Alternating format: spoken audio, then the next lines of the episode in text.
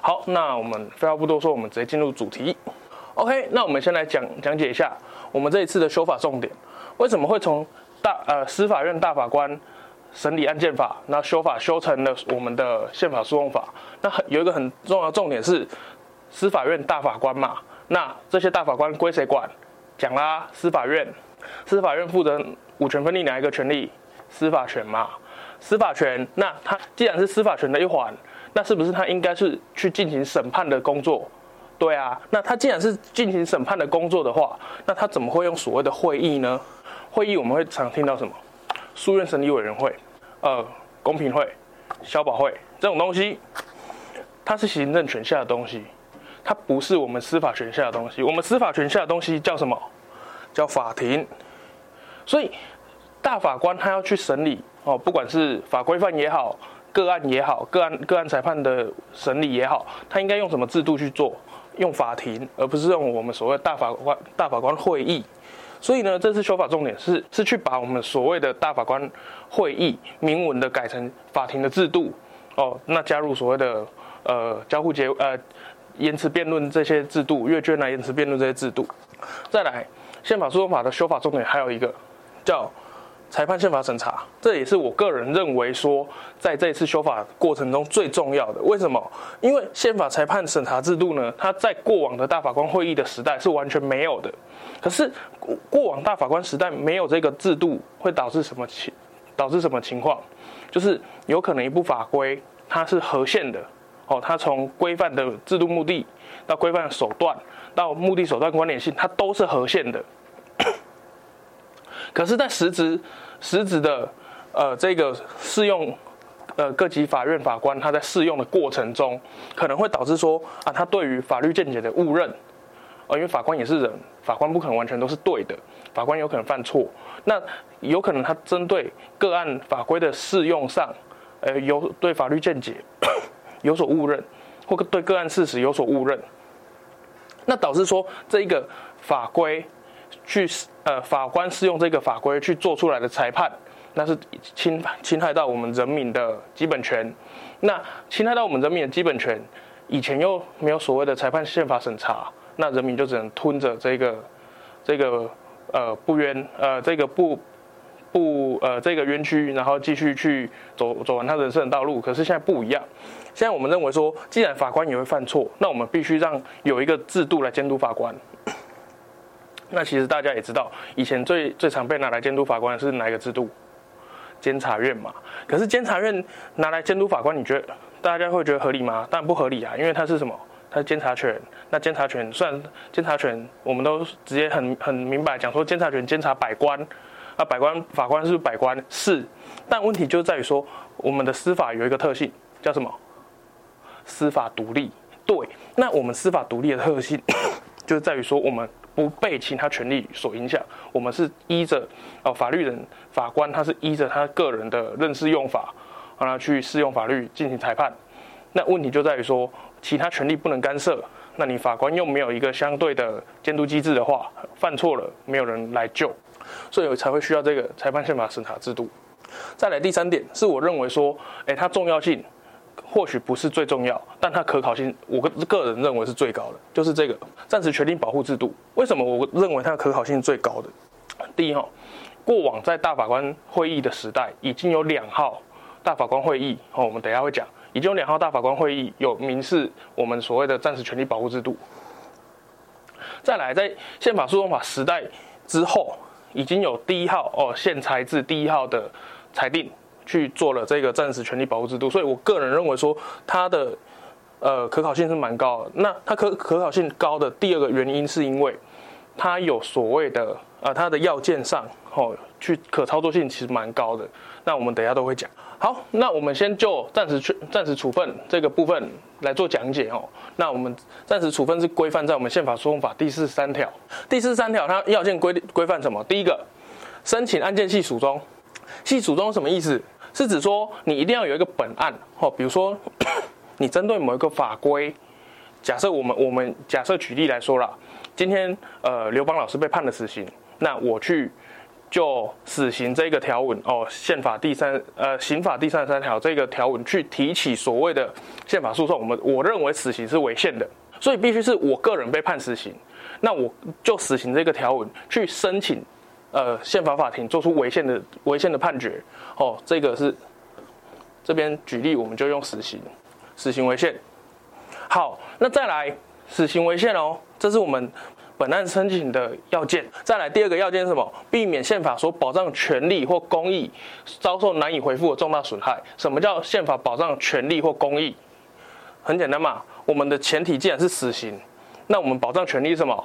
生命权嘛，或者是身体权嘛？原则上生命权啊。好，那我们死刑人打掉就打掉了，死了就死了，不可能会恢复。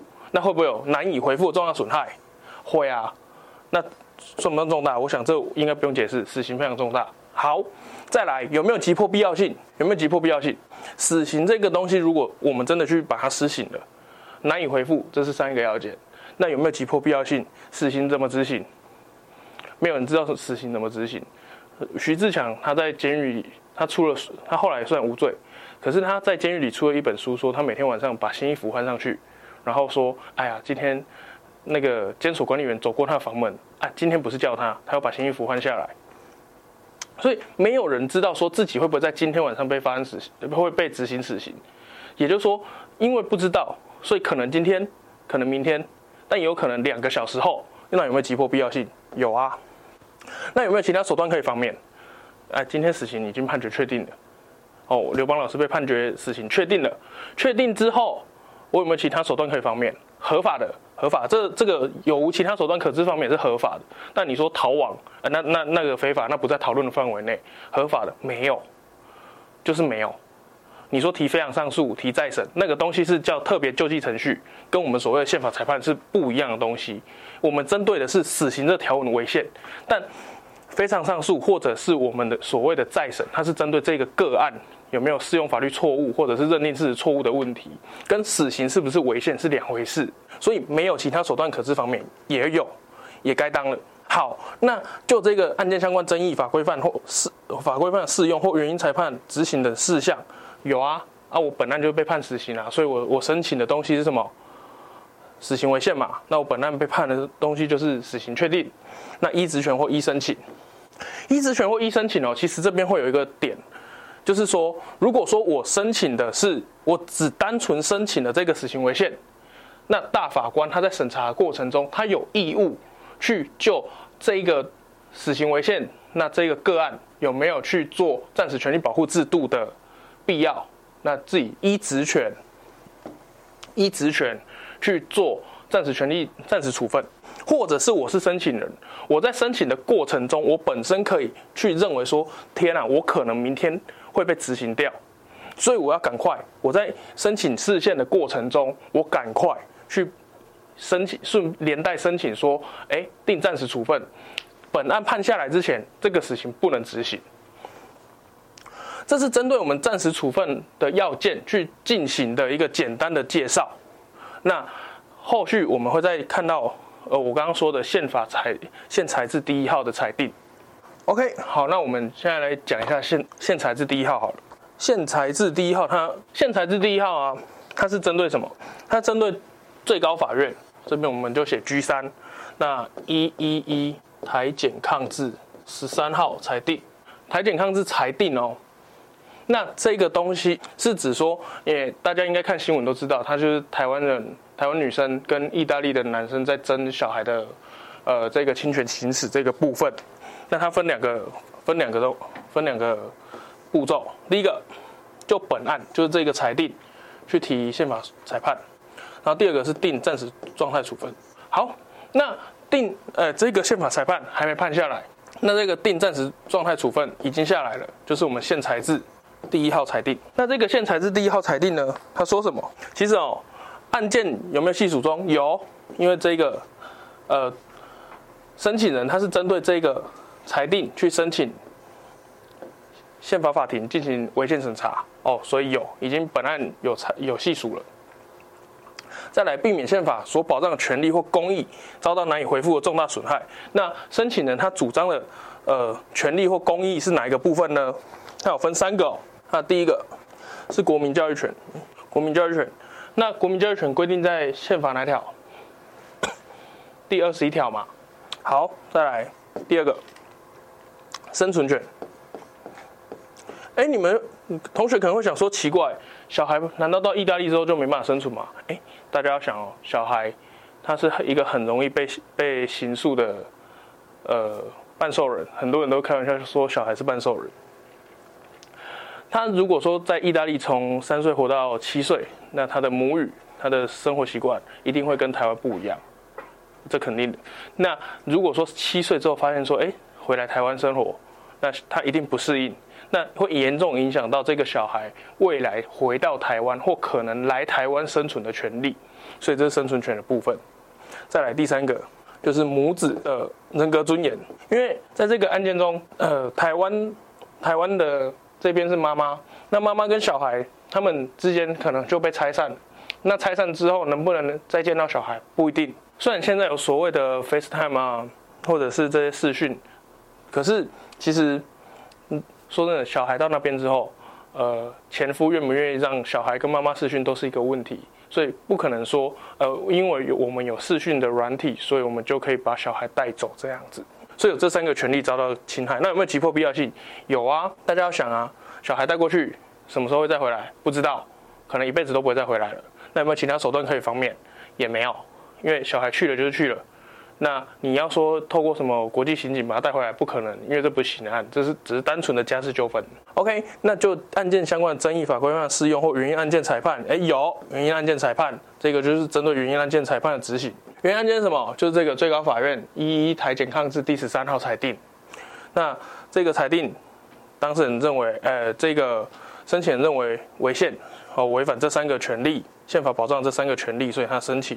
那他是一申请哦，这个是一申请。OK，大致上暂时暂时处分的这个例子，我们就讲到这边。我们用了死刑，然后用了这个呃宪裁字第一号去做介绍。立法理由我们稍微看一下就好，因为它是要保全说呃基本权啊跟公共公共利益的重要性，那属于法律保留范围。所以啊，既然是法律保留范围，我们先前在四至五八五跟四至五九九。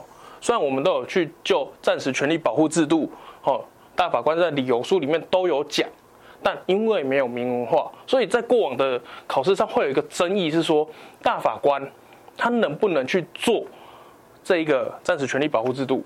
那当然结论上是可以，因为四至五八五、四至五九九都有做，一定会有一一说叫否定说嘛。那否定说一定是说没有啊，你大法官也要依法审判吧？那法律以前的审理案件法就没有说你大法官可以做暂时权利保护制度。那你现在五八五跟五九九，实际上你做了暂时权利保护制度是违法的。但是啊，我们现在这个宪法诉讼法施行之后，还有明定哦，这个暂时权利保护制度，也就是说之后大法官都可以直接去做暂时权利保护制度的部分。因此，我们需要把它明文化。好，那裁判门槛呢？裁判门槛是一大法官现有总额哦，现有总额不是出席哦，这部分要考生一定要注意，在选择题的部分特别会考现有总额还是出席人出席员额这部分，一大家在记的时候一定要想记，现有总额三分之二以上。好，然后参与评议哦，这就像我们公司法所谓定足数，就是有有参加的人呐、那参加的人要多少才会过？一样，现有总额过半数同意，而且哦，有一个很重要点哦，要附理由。为什么要附理由？因为啊，你今天申请一定会过吗？不一定。那如果不过，你要不要附理由？你要让当事人可以去救济啊，你要去告诉是呃普罗大众说，为什么我们大法官今天认为这一件要做呃暂时权利保护制度，或这一件为什么不用做暂时权利保护制度？因为大法官其实在在网上没有救济的管道了，所以他们做的东西必须可受公平，所以他必须去附具理由，去告诉大家、告诉世人、告诉社会说，为什么我们大法官这么想。那后续就是大家知道媒体嘛，就是媒体监察院他们开始出来骂。好，再往下一页，失效要件。哎，这部分也是我个人认为说，哈，在 暂时权利保护制度这个部分，大家比较需要去记得的。为什么要去特别注意我们失效要件呢？因为其实成立要件这东西都好记。可是失效要件啊，我认为大家可以至少啦，至少要记前面两个。第一个，本案经裁判，本案经裁判这没什么好讲的。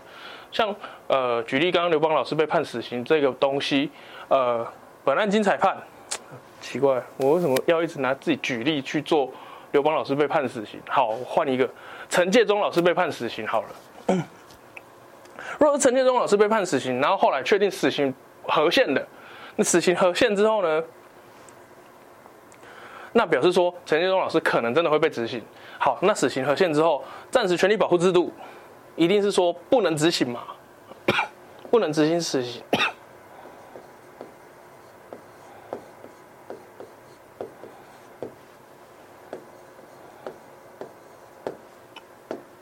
暂时权利保护制度说暂时不执行死刑，可是本案说可以执行死刑。OK，本案下来之后，暂时权利保护制度一定会失效啊，这样子陈建忠老师才可以被执行掉嘛。这边懂哦？OK，好，那我们再往下看，裁定过六个月，立法理由说很简单，暂时处分性质，它就是它们名称就有一个名称就有一个暂时嘛。那名称既然有一个暂时的话，表示说它一定不可能是长久的。那它不会是长久的处分的话，我们必须定一个适当的时间。这适当时间做什么呢？让当事人知道说，我大概多久？哦，陈建忠老师可能暂时权利保护制度过了，他就说，嗯，六个月之内我不会死掉。那六个月后不知道。申请人的角度是这样想，可是呢，以大法官的角度来说，什么啊？六个月内我要交作业，六个月后。这个作业我再不交，我会被骂，我会被我会被申请骂，我会被大众骂骂说，哎呀，你们这些大法官为什么领这么多，每个月领这么多钱，可是你们六个月写不出一个判决出来，所以有六个月，它其实就是限制申请人，让申请人有一个担保说，啊，我知道我六个月内至少我的现状不会被改变，也让大法官知道说，哎，六个月我们交作业期限就到了。好，再来，因情势变更或其他原因，宪法法庭。他有去用评决的程序，就是我们之前前面说的，呃，现有原额三分之二出席，现有原额那个三分呃二分之一同意，用同样程序去撤销。那这个部分就是因为大家都知道，人不会一成不变，价值观也不会一成不变。大法官可能现在因为呃六个月内啊，反正一样六个月，可能现在有这个想法哦，侵权很重要，哦，死刑死刑。不能执行，可是可能过几年后，哎、过几个月后了，两三个月后发生了重大的社会案件，哦，可能就是又有连续杀人这一种，那大法官可能认为说，嗯，这些人还是要从地球上消失掉会比较好，所以他们就又用同样的程序把它撤销掉，认为说，哎、死刑好像暂时可以执行，好像也没不会怎么样，所以就会把它撤销掉。好，再来下一点也是我个人认为说，哎、我们暂时权利保护制度就先讲到上前面那边。那我这一点就是我个人认为说可考性，呃，也不是说可考性，因为它历来真的考了很多次，所以各位考生还是要特别特别加重力道在这个部分。第一，人民申请释宪。好，那申请就是人民，那申请对象法规范、法院裁判不符合补充性原则，然后具有申请权人，不变期间内提起。好，那我们后面会一一介绍。第一个人民。那申请人人民哈，以前我们的大审法第五条第一项第二款，它是说规它的规定是人民、政党、法人这三个，一、二、三，这三个这三个申请申请主体。那这三个申请主体呢，在宪法诉讼法修订之后，他就觉得很冗长嘛。大家都知道政党就包含包含。在人民里面，法人就包含在人民里面，所以在宪法诉讼法修法之后，它节省了“人民”两个字，可是实际上，政党、法人都还是可以申请。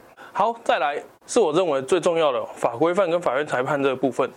那法规范呢，其实跟过往那个大审法的时代一样，法规范啊，他就是认为说，你终局裁判适用的这个法规范，那有违宪之余，所以人民就会针对这个法规范去提起所谓的。呃，以前叫大法官解释，现在叫宪法裁判。可是我个人认为最重要还是这个法院裁判的部分。法院裁判的部分现在有没有申请过？有，就是刚刚说的宪裁是第一号，它是针对什么？它是针对裁定提起。法院裁判包含什么？裁定、判决。所以裁裁定可不可以提？可以。判决可不可以提？可以。这两个部分他们都是可以提起的。好，那针对法院裁判，立法理由在这边有讲说，大法官过去的宪法审查没办法去处理法院裁判在解释跟适用法律时误认或忽略了基本权利重要意义，像什么基本权、人生命权嘛，死刑侵犯生命权的东西嘛。那再来就是刚刚那个宪裁字第第一号，它针对说我们所谓受国民教育权利啊，然后亲呃母母子之间、亲子之间的人格尊严这些基本权利，法官不见得不知道，但法官不见得会在。呃，判决或裁定里面去把他知道的这个权利、这个基本价值把它体现出来。那既然他没有体现出来，导致说这个裁定、这个判决可能终局会对人民不利，那我们就会需要法院裁判宪法审查。OK，大致上是这样子。然后再来有一个点，裁判宪法审查制度它不会溯及既往啊、呃，这个很重要。这是规定在九十二条第一项宪法中法九十二条第一项，他说五十九条第一项案件，五十九条就是人民申请释宪。呃，人民申请宪法法院判决，五十九条第一项的裁判宪法审查案件，申请人所受终局确终确定终局判决，在本法修正施行前已经送达的，也就是说，在一百零八年一月一号之前，呃，修正施行前不对，是一百一十年一月四号，呃，一百一十一年一月四号，因为施行嘛，一百一十年一月四号之前已经送达就不能申请，这为什么？很简单嘛，你们去把。法院去把司法院网站去把 Lost Note 打开，然后随便打一个数字，哦，比如说 一二三四五，然后打下去会有啪一堆确定判决。那很多应该说绝大部分九十九十九点九趴的这些判决确定判决，都是在宪法诉讼法施行前送就已经送达确定。如果这些都要去做呃裁判宪法审查。那大法官全部辞职，他们说我不干了，我一个月才领多少钱，然后我要去做这么多的裁判宪法审查。好，再来补充性原则。补充性原则，其实在过往的所谓的大法官解释的时代就已经有了，只是大过去的大法官，呃，过去的大审法，他是把它定为确定终局裁判。什么叫确定终局裁判？终局裁判是什么？三级三审嘛。那确定什么？就是已经，就是已经确定了。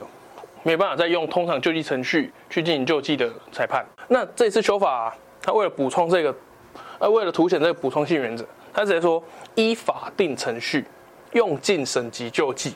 法定程序什么意思？上诉嘛，抗告嘛。哎，同学，这时候会有同学会问说，哎，刘邦老师不对，再审、非常上诉是不是法定程序？哎，是哦，它是法定程序，可是它不是通常救济程序，它是特别救济程序。所以，这个法定程序是指说，通常救济程序，也就是所谓的上诉、抗告，不包含所谓的特殊救济程序。那再来用尽省级救济，省级救济什么？三级三审嘛。哦，像行行政的话，呃，三级二审；行行政诉讼的话，三级二审。所以必须依法定程序，就是上诉跟抗告，然后用完省级救济，确定了你历经了三个法官，历经了行政诉讼，历经了两个法官。他们都没有办法纠纠正出这些错误，那你来找我们大法官，OK？好，申请权人，申请权人哦，其实在过往大法官解释的时代其实就有了，但这次也是把它明文化。第六十条第五款，它规定什么？申请人必须主张他基本权利为该不法，呃，为该不利终局判决所侵害。像什么？像我们刚刚讲宪裁字第一号，他的基本权利哦，母子人格尊严。受国民教育权这部分被这个不利判决、不利裁判所侵害，有啊，因为小孩因为这个裁裁定要被带去国外的，所以有有被侵害。那像陈建中老师主张说：“哎呀，我因为这个裁定，因为这个判决，我被判了死刑，我的生命权也被这个不利判决所侵害。”所以其实呢，申请权人这个东西，大法官之所以要把它明定出来，呃，立法立法。立委之所以要把它明定出来，一定不会是这样讲讲而已。他最重要的目的是为了去限缩人民申请宪法法院去做裁定或判决。你要想啊，如果说大家都可以说，哎，我我的权利遭受到侵害，可是你并没有去告诉呃陈审的大法官说，陈审的宪法法庭说你的什么权利遭受到侵害，那等于是他们又要面对海量的案件。所以你至少必须告诉他。我认为我的什么权利受到侵害，那大大法官、宪法法庭他们在审理的过程中，他们才可以知道说啊，这个人他主张说，像陈建中老师，他主张他的生命权遭受到侵害，他才会去针对说啊，这个是这个判决，他有没有去侵害到陈建中老师的基本权，这个生命权，所以他有一个限制，或者是说限缩审查范围的功能。哦，这个申请权人，它最重要的是限限缩审查范围功能。如果没有这个申请权人在的话，会变成怎么样？我拿到一个终局不利判决，那我就写了一份事事先申请书，然后我就去跟大法官说，大法官这个判决侵害到我基本权。大法官要怎么审？大法官先从第七条平等权开始审，再从第八条人身自由、正当法律程序、后续出版自由那些等等，一一个一个慢慢往下审。那每一个审完之后，发现，哎呀，这个根本没有侵害基本权，哇！那大法官是不是又做了一次白宫？而且这个白宫做很久，所以这个申请权人他有限缩审查范围的功能。好，不变期间这东西我们带过就好了。不变期间，他要在不利终局判决裁判送达后六个月内。那六个月内其实很简单啦，他其实很多人都会诟病说，我们现现在宪法法庭叫所谓的第四审。好，那无妨。呃，不管是从政治角度，或者是从法律角度来说，我们姑且当它的第四审无妨。那这个六个月叫什么？其实我我我必须跟各位读者说，你在念宪法诉讼法的时候，你真的把它当第四审，你会你会很好念，你会变得很好念。不变期间有什么？这就不不叫不变期间，这叫上诉期间嘛，对吗？过渡期间，修法呃旧法到新法中间会有一个 过渡期间规定，这 OK 嘛？合理。OK，那立法理由参考量这个申请案件，它本来就属于施行前既有案件类型。那信赖旧法未设期间，以至于说没有在新法修正施行前，那提出申请，那应该要定有一个过渡期间。所以其实以第四审的诟病来说啦，那我们就真的把它当第四审来学的话，宪法诉讼法就变得很好学。它就其实跟刑事诉讼法、民事诉讼法跟行政诉讼法它们的架构都基本上大同小异的。